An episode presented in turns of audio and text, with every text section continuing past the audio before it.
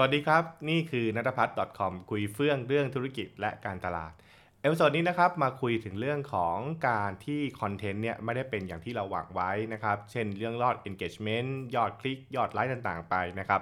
ซึ่งก็เกิดขึ้นจากการที่มีคนนะเขาเจอปัญหาเนี้ยปรึกษาผมนั่นเองนะเขาบอกว่าคุณแกมีคำแนะนำไหมนะครับว่าต้องปรับ content อย่างไรบ้าง ผมก็เลยถามกลับเข้าไปเขาบอกว่าเออแล้วคุณรู้ไหมว่าวันนี้นะครับที่ยอดcontent มันไม่ดีเนี่ย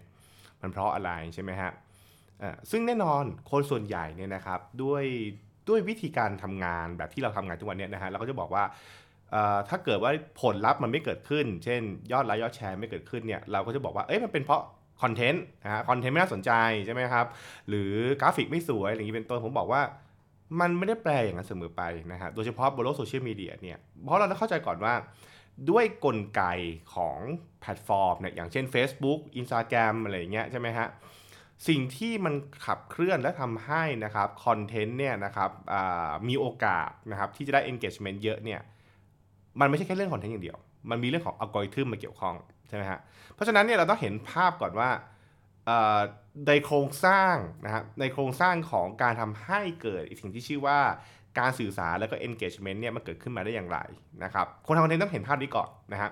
เพราะไม่อย่างนั้นเนี่ยเราทึกท้าไปเองว่าทุกอย่างเนี่ยมันเกิดขึ้นจากแค่ตัวคอนเทนต์คือผมบอกว่าตัวคอนเทนต์เนี่ยเป็นปัจจัยใหญ่ไม่ได้เถียงเลยนะครับมันเป็นเรื่องที่ถูกต้องแหละนะฮะแต่มันไม่ใช่ปัจจัยเดียว มันไม่ใช่แบบว่า เอ้ย คุณทำคอนเทนต์ดีปุ๊บแล้วจบนะฮะ ผมบอกว่าคอนเทนต์ is king มันมันก็มีส่วนแหละ แต่ว่ามันก็ไม่ได้เป็นทุกๆอย่างนะฮะ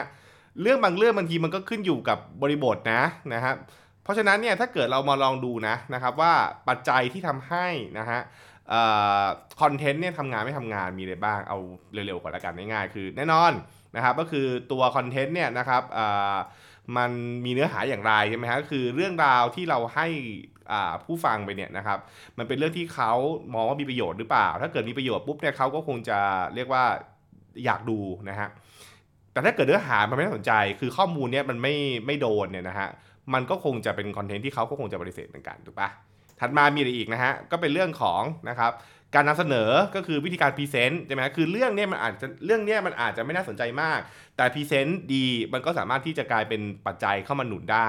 เช่นเดียวกันถ้าเกิดว่าเรื่องนี้มันน่าสนใจแต่ present ไม่ดีนะครับ เช่นรูปนำเสนอไม่ดี หรือกราฟมันดูแย่มากทำไม่ได้คุณภาพเนี่ยมันก็ทำให้คนสามารถที่จะอิกนอได้เหมือนกัน เพราะว่าอาจจะมองว่า เอ้ยเรื่องนี้มันแบบไม่ควรอะไปอ่านอื่นดีกว่าเป็นต้นใช่ไหมฮะ ขณะเดียวกันเองอีกนะครับก็คือเวลาที่โพสก็มีปัจจัยอีก เพราะว่าคุณโพสเวลาไหนมันก็มีผลนะฮะคือโพสช่วงเช้าโพสช่วงเที่ยงโพสช่วงเย็นต่างๆเนี่ยนะครับมันก็จะ มีผลเช่นจำนวนคนที่เข้าไปดูคอนเทนต์ในช่วงเวลานั้นใช่ไหมฮะมันก็จะมีผลด้วยหรือช่วงถ้าเกิดช่วงนั้นเนี่ยมันเกิดการแชร์มันเกิด engagement ต่างๆไปปุ๊บเนี่ยมันก็จะส่งผลกับคนที่ออนไลน์ในช่วงเวลานั้นๆนั่นเองอย่างที่เราเรารู้กันนะฮะก็คือว่าถึงแม้ว่าจริง ๆ แล้วคนเนี่ยก็คงออนไลน์ทั้งตลอดเวลานะครับแต่ว่ามันจะมีช่วงเวลาที่มันเป็นเรียกว่าเขามีแนวโน้มจะมีปฏิสัมพันธ์มากเป็นพิเศษอะไรอย่างเงี้ยเป็นต้น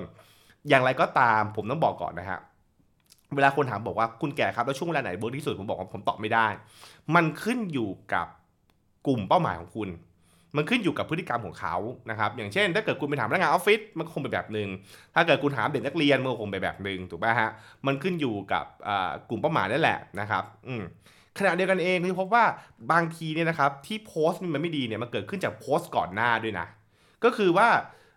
โพสต์ก่อนหน้ามาส่งผลกับอัลกอริทึมยังไงใช่ไหมฮะคือ อย่างเช่นนะครับถ้าเกิดโพสต์ก่อนหน้าเนี่ยมันไม่ได้ไปแอคทีฟอะไรมากเลยเนี่ยนะครับไม่ได้โพสต์มานานอะไรอย่างนี้เป็นต้น Facebook ก็อาจจะประเมินว่ามันไม่ได้น่าสนใจอะไรเงี้ยใช่ไหมฮะมันก็จะมีผลตามมานั่นเองนะครับหรือบางทีโพสต์ก่อนหน้ากำลังเรียกว่าฮิตถล่มนะครับ ไปโพสต์ตามอย่างเงี้ยนะฮะ คือ Facebook มันก็คงจะเอาโพสต์ที่มันแอคทีฟก่อนถูกปะมันก็จะมีผลอีกคือแบบว่ามันเป็นคุณสังเกตได้เลยว่ามันจะมีกระบวนการที่คัดสรรคอนเทนต์ขึ้นมาในบนหน้า Facebook หรือหน้าอินสตาแกรมอย่างเงี้ยนะฮะ มันจะมีหลักการคิดของมันอยู่นะครับ เพราะฉะนั้นเนี่ยมันก็มีมีมีส่วนด้วยนะ เพราะฉะนั้นเขาถึงบอกว่าบางทีคุณต้องประเมินด้วยว่าคุณจะโพสต์ห่างจาก โพสต์ก่อนหน้าประมาณกี่ชั่วโมงดีอะไรอย่างเงี้ยนะครับเช่นเดียวกันคือมันไม่ได้คำตอบไปตัว มันขึ้นอยู่กับว่าเช่นก่อนหน้านั้นนะฮะโพสต์เนี่ยมันแอคทีฟไหมโพสต์เนี่ยมันมีคนปฏิสัมพันธ์เยอะไหมบางทีอาจจะต้องให้ไอ้ลูกนั้นเนี่ยนะครับมันมันซาลงก่อนแล้วค่อยขึ้นลูกใหม่แทนจะได้ไม่แย่งชิงความสนใจกันอะไรอย่างเงี้ยนะฮะลองคิดง่ายๆแล้วกันเหมือนกับ เหมือนจัดอีเวนต์อะแล้วถ้าเกิดเรามีเวทีหลายเวทีแล้วจัดจัดพร้อมกันอย่างเงี้ยมันก็แย่งคนดูถูกป่ะเพราะฉะนั้นคือก็ต้องดูด้วยว่าเราเราจะอะไรก่อนอะไรหลังใช่ไหมฮะนะครับขณะเดียวกันเองแล้วรู้อีกว่า แล้วคอนเทนต์เราเนี่ยมันเข้าถึงคนกลุ่มไหนถูกไหมฮะคือเราจะเจอปัญหาที่หลาย ๆ คนเนี่ยนะครับเข้าไปดูดูแลเพจต่อนะฮะและคนก่อนหน้าเนี่ยก็เอากลุ่มเป้าหมายคนละแบบเนี่ยนะครับหรืออาจจะเป็นกลุ่มเป้าหมายที่เรียกว่าไม่ใช่เป็น คุณภาพนะครับเข้ามาเนี่ยนะฮะมันก็ทำให้มีปัญหาอีกคือ คนเข้าถึงคอนเทนต์แต่คนที่ว่าเนี่ยไม่ได้เข้าไม่ได้เป็นกลุ่มเป้าหมายหลักใช่ไหมฮะก็ก็ก็มันก็สอดคล้องไปอีกนะครับหรือบางทีคือคอนเทนต์นั้นเนี่ยนะครับโพสต์ไปแต่มันไม่เข้าถึงนะฮะมันไม่เข้าถึงคนเยอะมากอาจจะเพราะด้วยเหตุผลหลายอย่าง บางคนอาจจะบอกว่าเอ้ยเพราะ Facebook มันลดอัลกอริทึมอันนั้นก็เรื่องหนึ่งใช่ไหมครับเพราะฉะนั้นเนี่ยเมื่อมันเข้าถึงน้อยเนี่ยมันก็เลยประเมินไม่ได้ว่า คอนเทนต์นี่มันดีหรือไม่ดี เพราะบางทีคือมันอาจจะดี แต่มันเข้าถึงคนน้อย คนก็เลยไม่เห็นมันใช่ไหมอืมนะครับ หรือถ้าเกิดไปอีกก็คืออะไรช่วงนั้นมีกระแสอะไรหรือเปล่า เช่น มีกระแสข่าวดารากระแสดราม่าต่างๆ ไปเข้ามากลบกระแสเป็นไหมใช่ไหมครับหรืออื่นดีมากมาย คุณจะเห็นว่ามันมีปัจจัยเกี่ยวข้องกับเรื่องนี้เยอะมาก ซึ่งอันนี้มันเป็นเหตุผลที่ผมมักจะพูดได้บ่อยว่า อย่าเพิ่งไปเชื่ออะไรมากนะครับว่าคอนเทนต์ที่คุณไม่ได้แบบได้ผลดีเนี่ยมันเกิดขึ้นเพราะว่าคอนเทนต์คุณไม่ดี ไม่ใช่ผมบอกว่ามันเกิดขึ้นจากปัจจัยอีกพอสมควรทีเดียวนะครับและเราในฐานะที่เราเป็นคนทำคอนเทนต์เนี่ยเราจะต้องศึกษา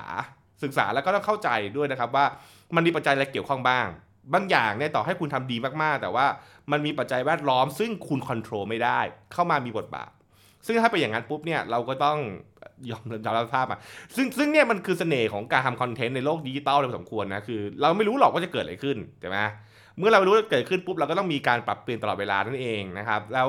ตรงนี้เองเนี่ยมันทำให้อ่าต้องบอกว่าหลายๆแบรนด์เนี่ยนะครับหรือหลายๆคอนเทนต์ครีเอเตอร์เนี่ยเริ่มเข้าใจแล้วว่ามันไม่ควรจะวัดดูด้วยคอนเทนต์เดียว คือคอนเทนต์เดียวนี่มันมีความเสี่ยงสูงมากนะฮะ แต่ถ้าเกิดว่าคุณทำคอนเทนต์แบบกระจายอะไรเงี้ย มันก็สามารถที่จะ